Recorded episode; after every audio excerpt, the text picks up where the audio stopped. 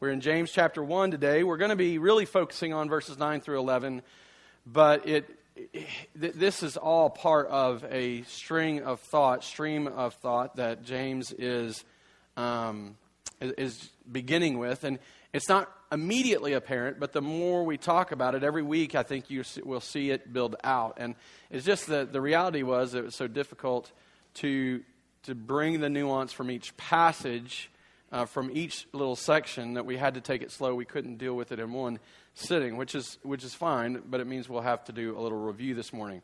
So I'm going to pray now and seek the Lord's uh, hand and his guidance as we read his word uh, and, and on, uh, honestly seek his uh, anointing and his power that his word might be preached and interpreted accurately, that you might hear from him today and not just me. So let me, let me pray for us. Father, grateful uh, for your word. Uh, we know it is the word that works, it has power, it, it changes and transforms us, it shapes us into the likeness of Christ, it, it, it sanctifies us, uh, making us more and more holy as we learn to believe it more fully and act on it and live more obediently to it. As we submit under the authority of it, Father, would you just encourage us, challenge us, confront us in error that we might walk rightly. I pray that you would be here today with us, that your Spirit would do just as you said he would do, and lead us into truth. We need you. It's these things we pray in Jesus' name. Amen. James is writing to Christians. Uh, uh, his primary objective in this letter is it's kind of I tried to capture it as much as possible in the title of this series is to put our faith in action, to put legs to our faith, to, to make our proclamation match our practice, to make our words and work line up, so that we wouldn't be a people who come into church on Sunday morning and put on our Sunday go to church clothes and make it look like we're really good, righteous people to impress others, and then go home and from Sunday afternoon through Saturday night live our life to ourselves as if church or the things that the, the church stands for, the, the Christ that the church believes in, uh, didn't matter. James has no concept, has no, he makes no room for cultural Christianity at all. In fact, I think if we practice his words, if we listen to him closely, we will see that, that he's going to call those people out and make a distinction between the true Christian and the Christian that's Christian in name only the farther we get, the, the more I think that becomes more and more obvious. Well, as he's writing this letter, he is not writing to the world around us. We have a, we have a, a, a problem in the church. We love to point at the world around us and talk about how sinful they are. We love to point out all the problems in the world and ignore the ones in here. James did not write to the people in the world and call them to obedience. This is not what the world should be doing to make themselves acceptable to God. His instruction is for the church to live in an acceptable manner because they have been made acceptable by the gospel. Again, this is about making our proclamation and our practice one and the same. If you think of it this way, when you were, when you were lost in sin, when you were outside of Christ, you were running from God. You were chasing after numerous different gods. I, will find my satisfaction in a relationship. I'll find my joy in money. I'll look for my identity in a job or a relationship. And, and if I can get all the right ones, if I can achieve the American dream, then that's, that's heaven for me somewhere along the way, God has taken hold of your life and turned you around and said, Trust me. Look at me. And when He did that, unbeknownst to you, maybe originally, He turned you upstream. You are now living counter, you're, you're now, having trusted in Christ, having seen God as Creator and Savior has put you on a trajectory that puts you swimming upstream against the flow of the rest of the world. That's why when James is writing, he's writing about very common issues to Christians that are called to have very unique reactions, very unique interactions, very unique activity because of their new identity. It's a whole new way of life.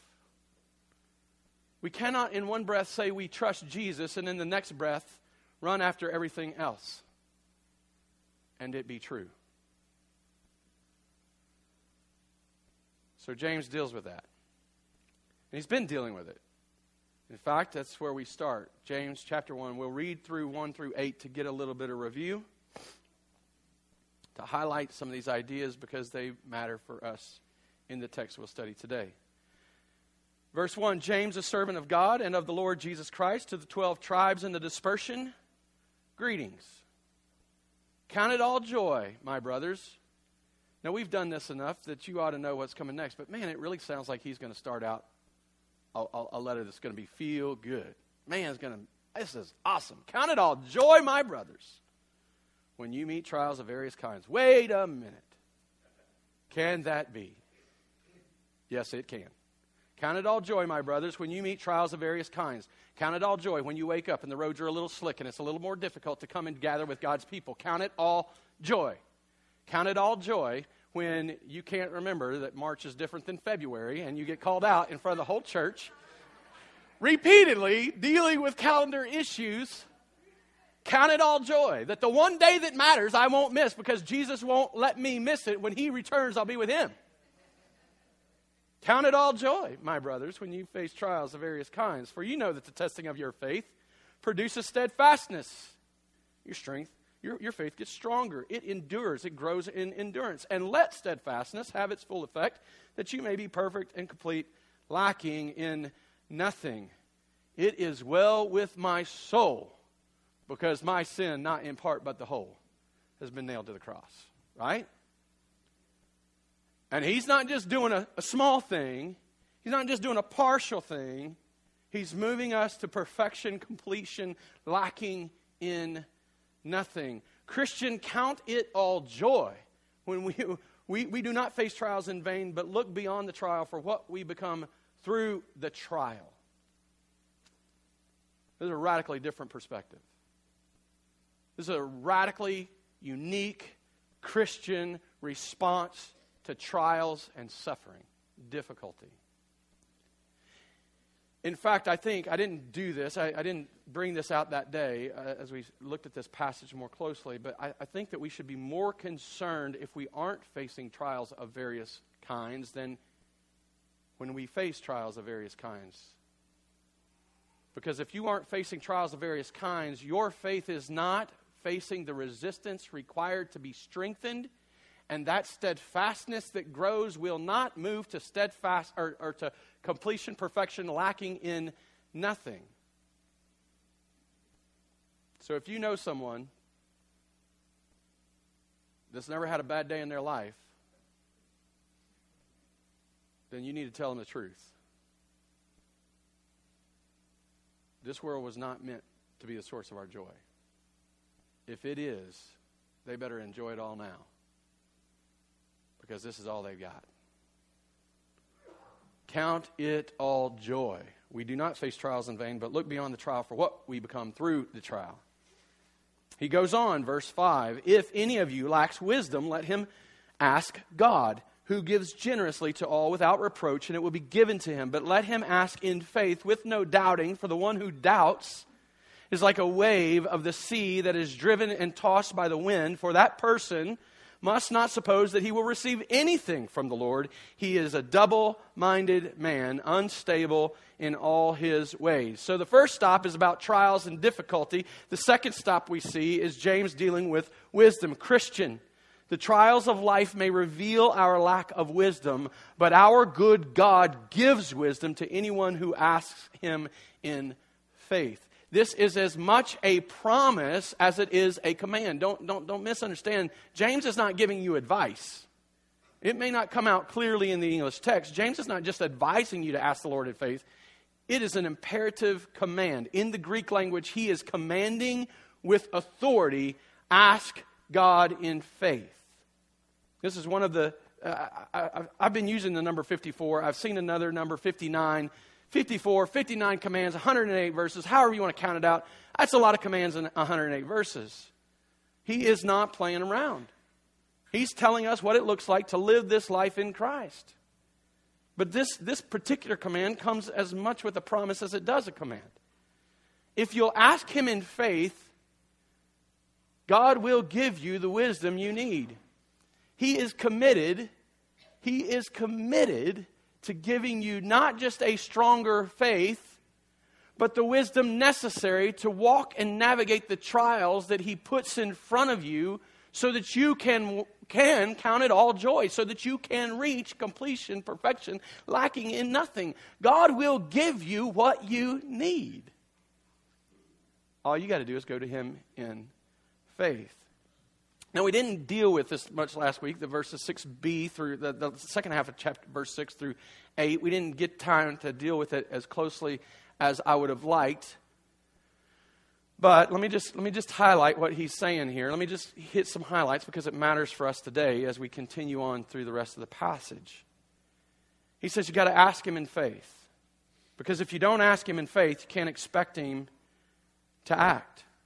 In, in, fact, he says the, that the one who, who doesn't ask in faith is like a person driven and tossed about by the wind. It's like a, a, a, wave on the sea that's being confronted by various other winds, and, and it doesn't know which way to go. This isn't the clean, crisp wave that people are surfing on. This is a wave under the, the winds of a storm that is being tossed to and fro and moving directions at every turn of the wind. It's completely in subjection to the troubles and trials of the storm. You get the picture. In one sense, we've been called to count it all joy, but the person who won't approach God in faith, seeking his wisdom, is not going to find a reason to count it all joy. Because they have no reason to believe that God would give them anything. Now, don't misunderstand. God's not limited by our doubting. We just don't get the assurance that comes from this promise if we approach Him believing in everything, even if it's just on par with Him. Oh, God, God God's not working out the way I want. Let me, let me go out and seek out the best worldly wisdom that I can find. He's not giving me the answer I want. My life's not as comfortable. I don't have as much money in the bank. Let me go get a different job. Let me go find another way to, to earn more money. I don't care if it, keep, if it separates me from God's people. I don't care if it keeps me from doing things that honor Him. I don't care. I just need more money because that's going to give, my, give me my security. Oh, this, this, this man that I like and appreciate and enjoy isn't a, uh, isn't a Christian.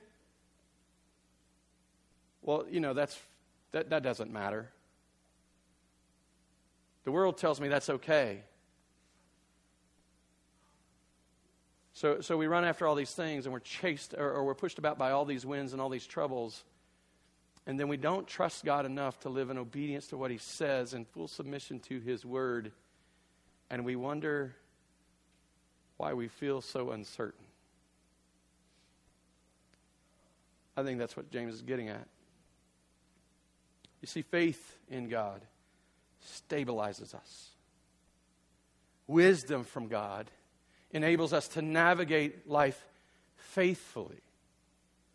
Now, don't misunderstand. I, I, I, I want to be clear. I don't think James is calling out a, a perfected faith.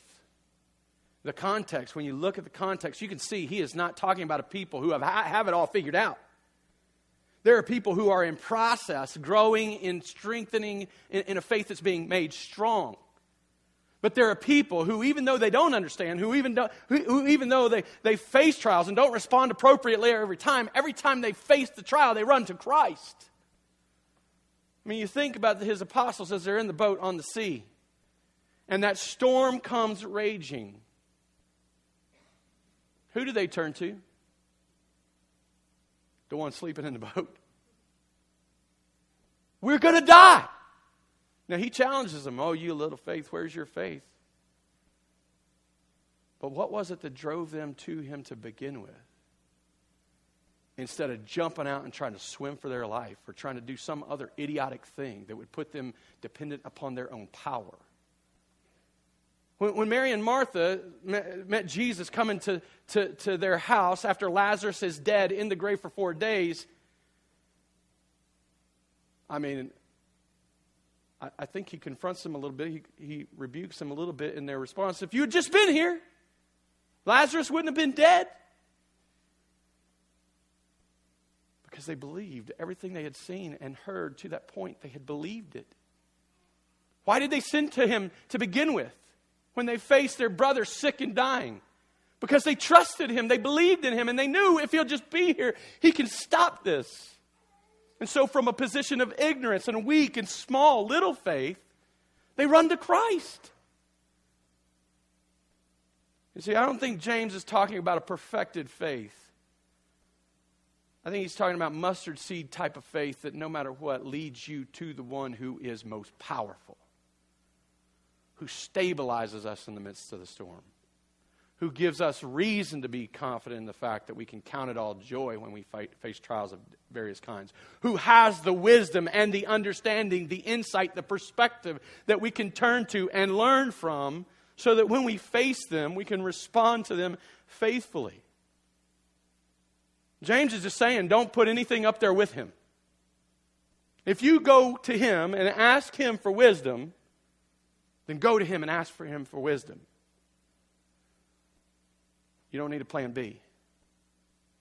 In fact, I think in James' economy here, there is no plan B except being blown about by the winds of a storm. So there's no sense in grasping at straws, making a plan of our own, determining what we should do, just listening and hearing His word and walking in faith, walking in wisdom. That is a call. What we see today, though, as we move on in this passage, is not just that, that this faith from God and wisdom, or faith in God and wisdom from God, they don't just stabilize us in the trials that come at us from the outside, they stabilize us in the trials that come from within in our own hearts, in our own minds, but even from within and among God's people. Let's read it, James 9, or 1, 9 through 11. Let the lowly brother boast in his exaltation, and the rich in his humiliation. And again, this, I mean, this is in light. Let the lowly brother ex- uh, uh, boast in his exaltation. Let the rich in his humiliation, because like a flower of the grass, he will pass away. For the sun rises with its scorching heat and withers, withers, and, it with, and withers the grass. Its flower falls and its beauty perishes. So will the rich man fade away in the midst of his pursuits. You know what come to mind, came to mind every time I read that this week? Well, it's been coming to mind for weeks, actually, but especially this week as I focused on this passage, I kept thinking I needed to start this sermon out. Vanity of vanities, all is vanity. I was like, James, man, you've been talking to Solomon. He's depressed you. Everything's going to die and wither and fade. It's going to be terrible. And on the surface, that may be seemingly what he's saying. But there's reason to boast don't miss that there's reason to boast. Let the lowly brother boast in his exaltation, the rich in his humiliation, because like a flower of the grass, he will pass away. For the sun rises with its scorching heat and withers the grass. As flower falls and the beauty perishes, so also will the rich man fade away in the midst of his pursuit. We typically look at boasting in a negative light, right? I mean, we typically look at bragging and, and arrogance and people standing up and, and making a big deal out of something eh, kind of a negative light. But, but James' point here is that the problem isn't our boasting, it's the object of our boasting. If, your if your ability, your ingenuity, your accomplishments, your, your, your, uh, your uh, your, your looks or something about you, even in this passage, your social standing, your socioeconomic standing, if you are boasting in that, you have no reason to boast. It will leave you wanting. The wind will come, the scorching sun will rise, the hot wind will blow, and one day it will wither and leave you wanting. I, don't, I, I, I honestly don't care how good you think you are. But, Christian, we have every reason to boast when we boast humbly as servants of the Lord Jesus Christ. This just isn't advice.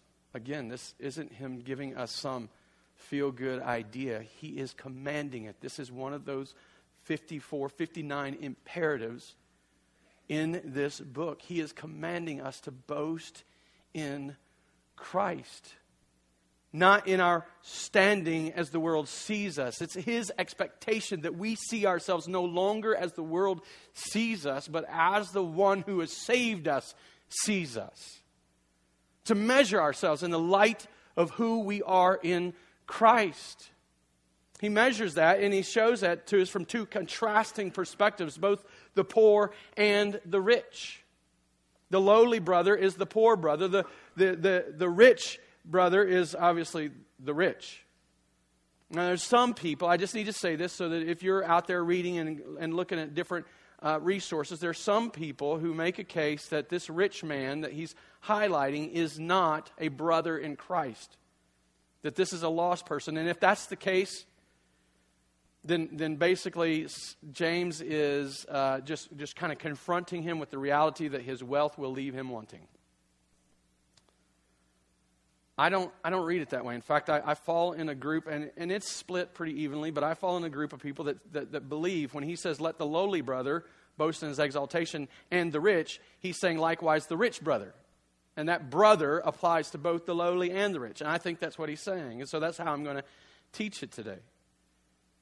But he's dealing with both poor people and rich people. And you just think about all the troubles that come between poor people and rich people. Poor people want what rich people got, and rich people think they're better, smarter, more worthy, more accessible. They, they're valuable in ways that poor people aren't. What do you think that does to a group of people? That divides us right, I mean, just right smack across something that's as silly as the paper is printed on. James says there's another way. Poor Christians boast in Christ. In Him, you have been exalted. In him, you have been raised up. Instead of wanting what rich folks have or thinking that God has in some way passed you up, not blessed you in some way, or believing some prosperity gospel that a wackadoo preacher on TV has told you that if you'll just believe the right things, that you just say the right words, that you'll have a bunch of money coming in. If you'll send him a $1,000, plant that seed of faith, then, then God's going to restore you and repay you and make you a lot of money. That is a lie. It's a lie. I don't even know how they can, in good conscience, stand and teach those things when verses like these in James confront us that Christians don't get out of trials, they just have a unique response to trials. I can't, I can't imagine that they, they look at that verse and they must say those just weren't faithful Christians. And yet, James is calling them faithful Christians because their exaltation is not in their wealth, it is in what Christ has done.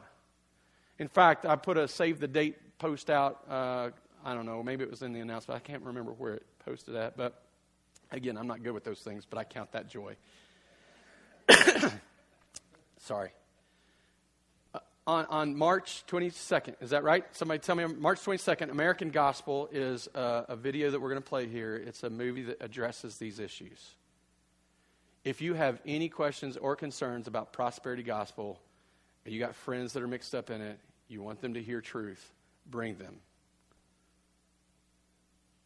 It, it, it is a necessary thing.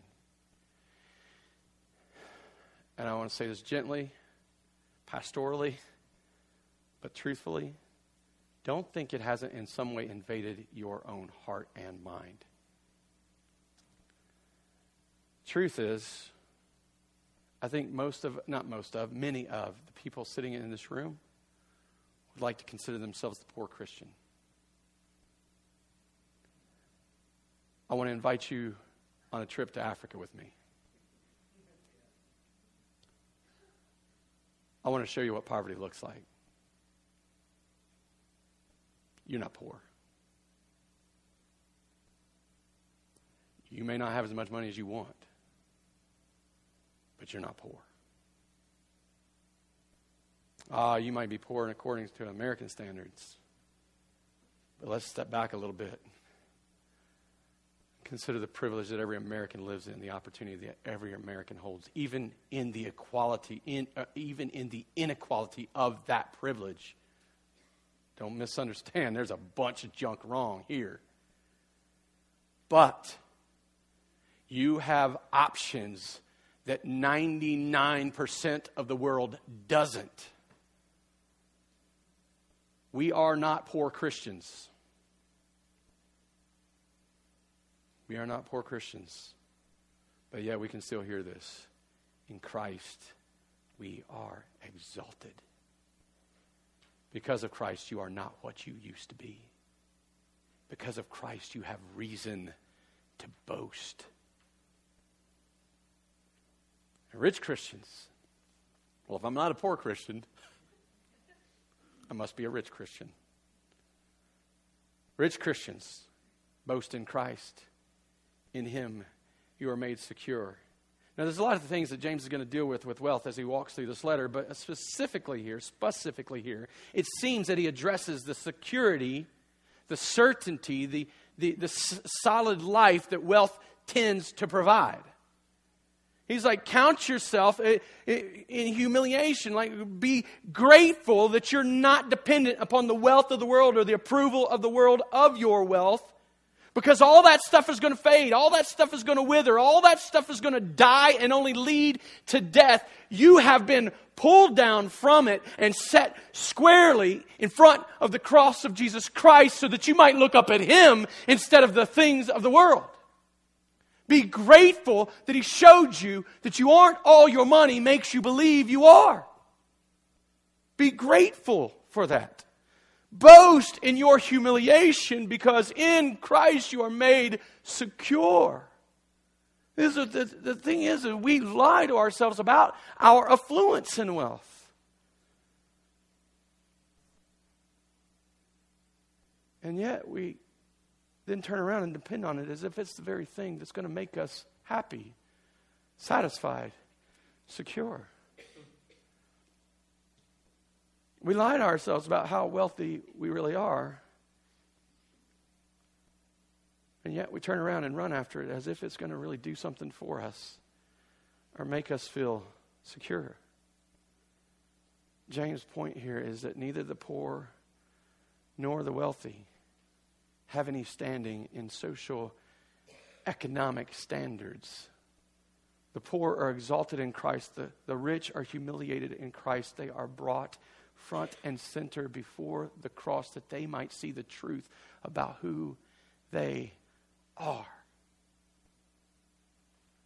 Well, it's necessary to, to humbly boast in Christ in this way. What is what, what's required for us to get to this place? What's what's required for me to see these verses and understand them and believe them.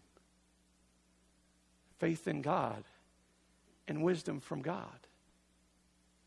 You see, this doesn't sit outside of the context that we've been studying all along. This is a flow all the way through. We need this faith. We need this growing, strengthening, steadfast faith that we might look at the things of the Lord and believe in Him, believe in what He's doing, believe in His power, trust in His providence, look to His, to his plans, not our own.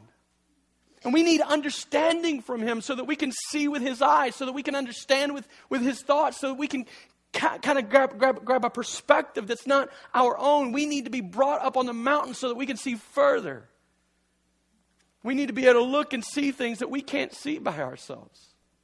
See, our problem is that we often trust more in what the world determines as successful, rich, or blessed. We look too closely at the temporary, fading treasures of this life, and rather than the eternal riches that we have received in Christ, what we need to do is look again at what God has done and trust in those things.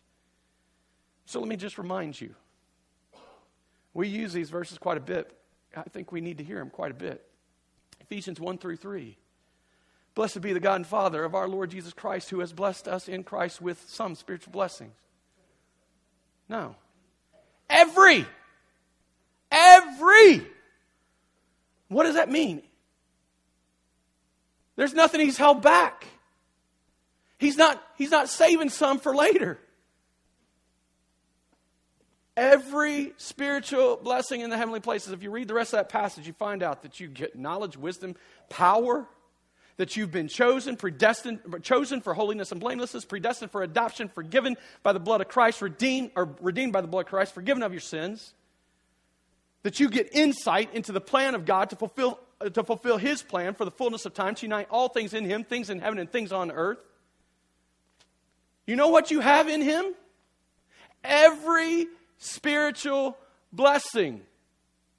Everyone. I don't even think Paul is able to list a, a, a, full and exhaustive list simply because what in the world we, we would still be reading. Second Peter, it's not just Paul that thinks this. Simon Peter, another apostle, right? Another person who walked with Christ, who was inspired by God to write these words. Second Peter 1, 3 through 4. His divine power has granted to us some things. No. All things He's not holding anything back from you. He granted to us all things that pertain to life and godliness through the knowledge of Him who called us to His own glory and excellence. And we don't often add this to it, but this is so powerful. Verse 4 By which He has granted to, granted to us His precious and very great promises, so that through them you may become partakers of the divine nature man, we get to, we get to feast on the blessing of knowing and participating in the glory of knowing our God who created us and then chose to save us by which he has granted to us his precious and very great promises, so that through them you may become partakers of the divine nature, having escaped from the corruption that is in the world because of the sinful desire. Now, lest you make the mistake and think, look, I escaped, I'm, I'm going to boast in what I did to escape. No, no, no. Where did you get that? We go back to verse 3 through the knowledge of him who called us to his own glory, by which he granted us. His own glory granted us, his own power, his own divine identity, his eternal attributes is what makes us able now to escape corruption, to escape the withering and wilting world, to escape the death that's going to come, so that we might be partakers of the divine nature, that we might know the promise of eternal life. Trust that. I'm not suggesting that you shouldn't act wisely with your money. Don't, don't, don't hear that. But I am saying you shouldn't trust in your money more than you trust in God.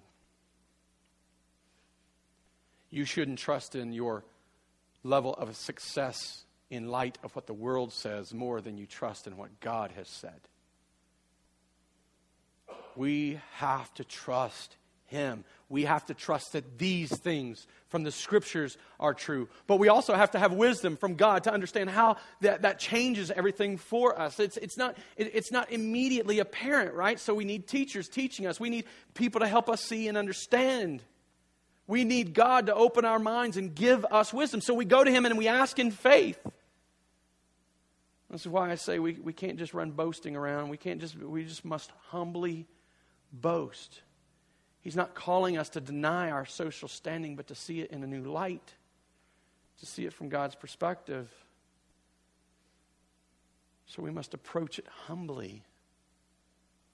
And that's why I appreciate sermon uh, Spurgeon's quote from a sermon he preached. It's not on this passage, but it's something that I've used as a definition for humility for a long time. Humility is to think of yourself, if you can, as God thinks of you.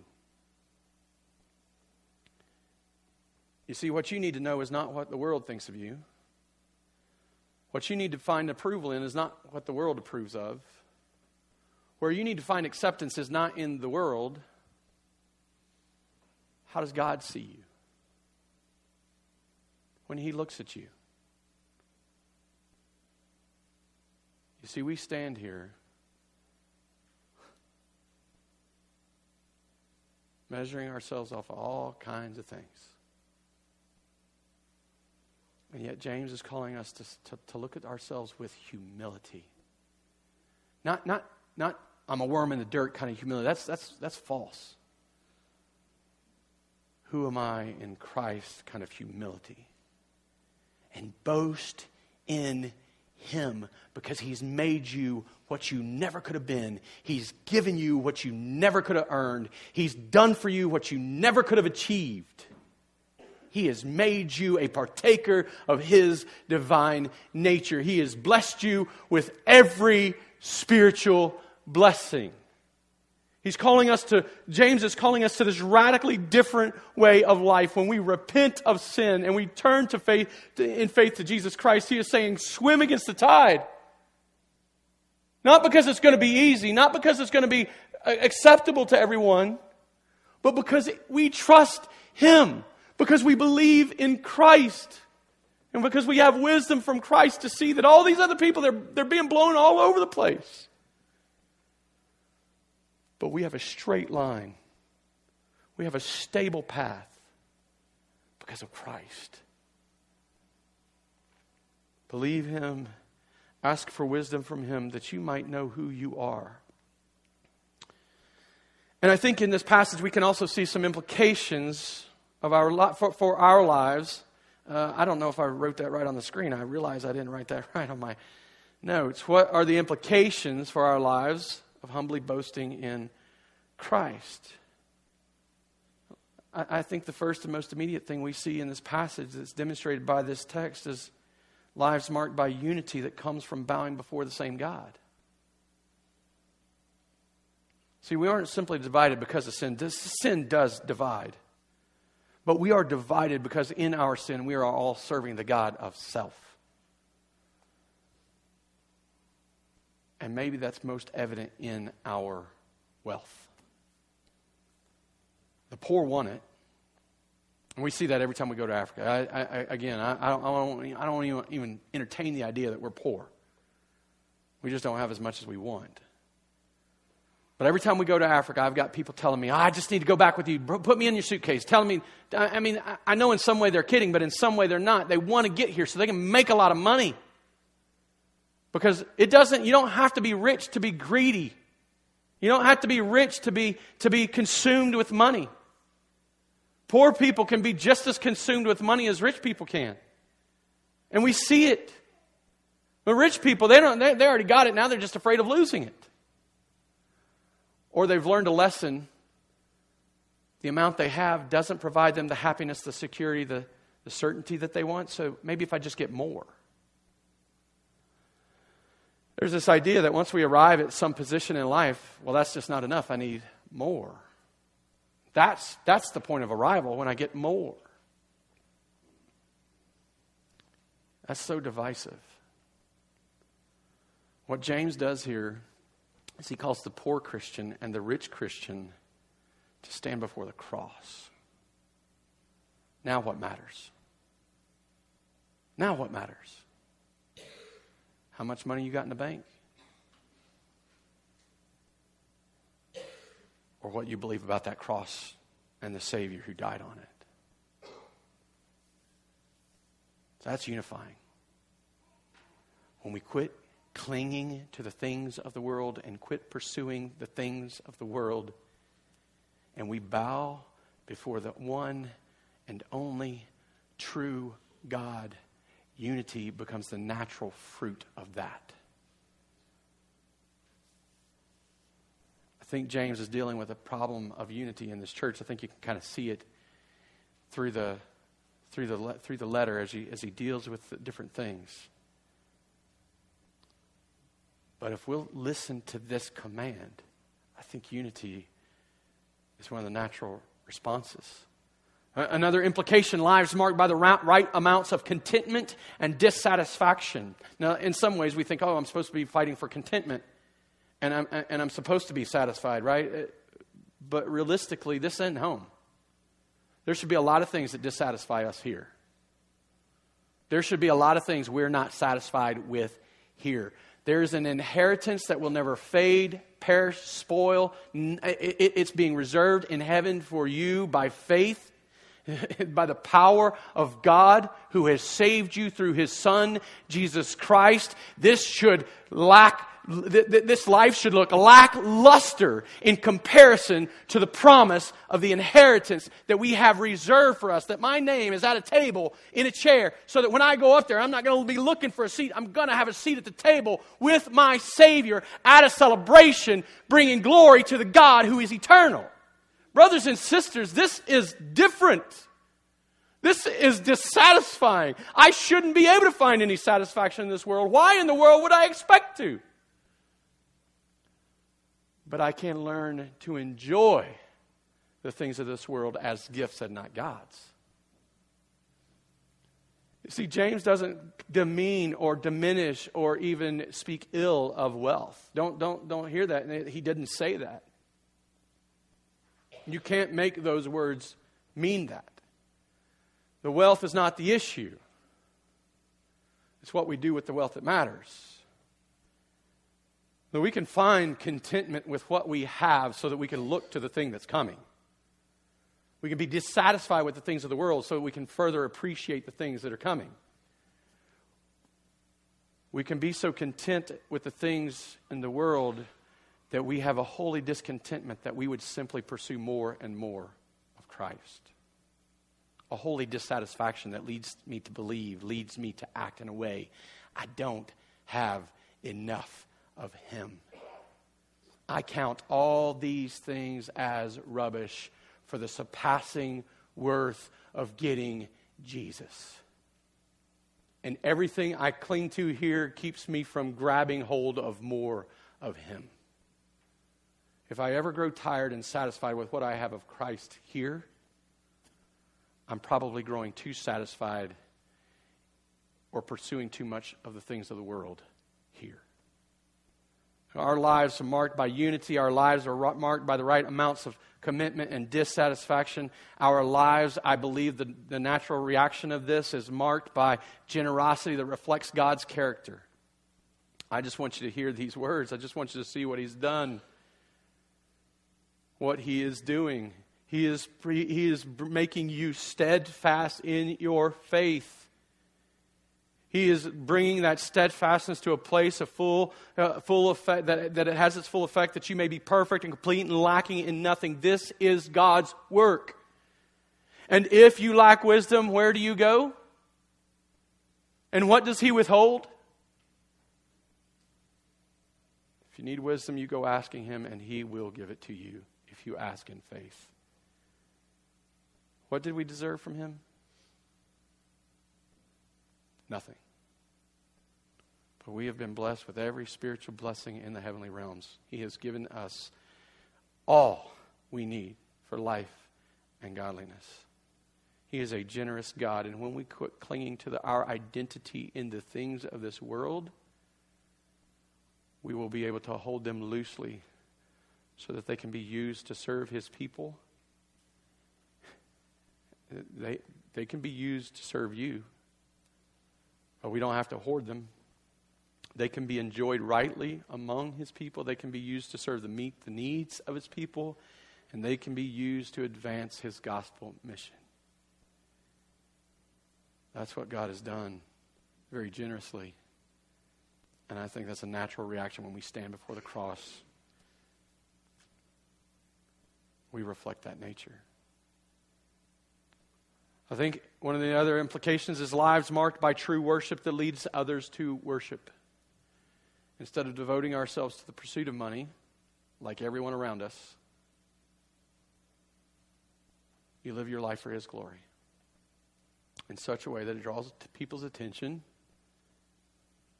so that you are able to be a witness to tell them about this glorious, generous, gracious God who's exalted even the likes of you. And unless you think I'm pointing a finger, especially the likes of me. Yeah, I know my sin. I'm learning it goes way deeper than I first imagined. But I boast in Christ because he has exalted me. Even the word boast, when you get into its original language, is it's about rejoicing in Christ. Count it all joy, my brothers, when you face trials of various kinds. Boast, rejoice in your exaltation. Rejoice in your humiliation because you know, you know, it all points you to Jesus Christ. This is about honoring Him, worshiping Him, giving your life in the pursuit of Him. See, the poor think their lives would be better if they had more of more, more wealth. So they give their lives to the pursuit of it. The rich, they're terrified of losing their money and they never think they have enough, so they're pursuing more. By hearing and obeying James' command, we're able to see money as a gift not a God. We're able to use it as a tool in mission rather than the purpose of our life or the point of our mission. And we are able to worship the only one worthy to be worshiped. Finally, I think the last implication I would point out here is his lives marked by hope in the definite fulfillment of God's promise. These words are not just commands that we are to obey, they are promises made by God through His Word. He promises that He will bring us to perfection complete, lacking in nothing.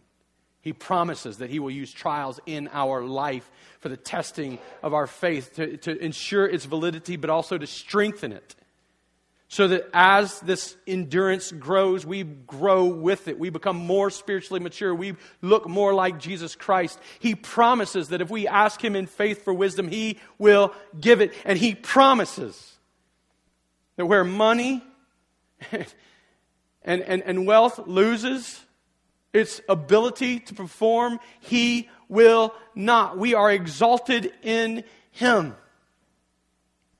And he promises, let me read you one last verse in this flow of thought. Blessed, verse 12, James chapter 1, verse 12. Blessed is the man who remains steadfast under trial, for when he has stood the test, he will receive the crown of life, which God has promised to those who love him.